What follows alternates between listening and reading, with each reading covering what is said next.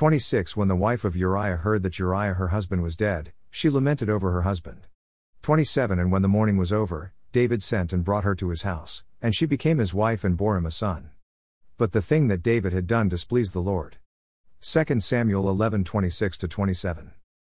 David had lost his focus and faithfulness to keeping the laws of God. He took advantage of a married woman to fulfill his own desires. The result was a disaster that led to the death of not only Uriah, the husband, but also other soldiers that stormed the wall of Rabbah and were killed.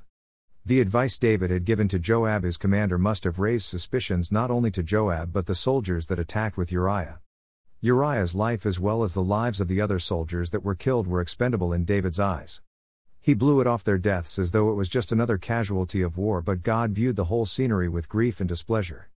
David's heart toward God had changed from being one that delighted in the law to one that disregarded it and made provisions for his flesh to be satisfied. David thought he had committed the perfect crime, but God was not pleased and David would pay for his sin. Every life is precious in the eyes of God, and the intentional taking of a life, such as the murder of the innocent and unborn, is not pleasing to God. There are consequences that always follow decisions to murder someone. David would be plagued with this memory of the murder of his most trusted soldier as well as the others that died in the battle for the rest of his life. Nothing is hidden from God, and there are consequences to every decision and action we take.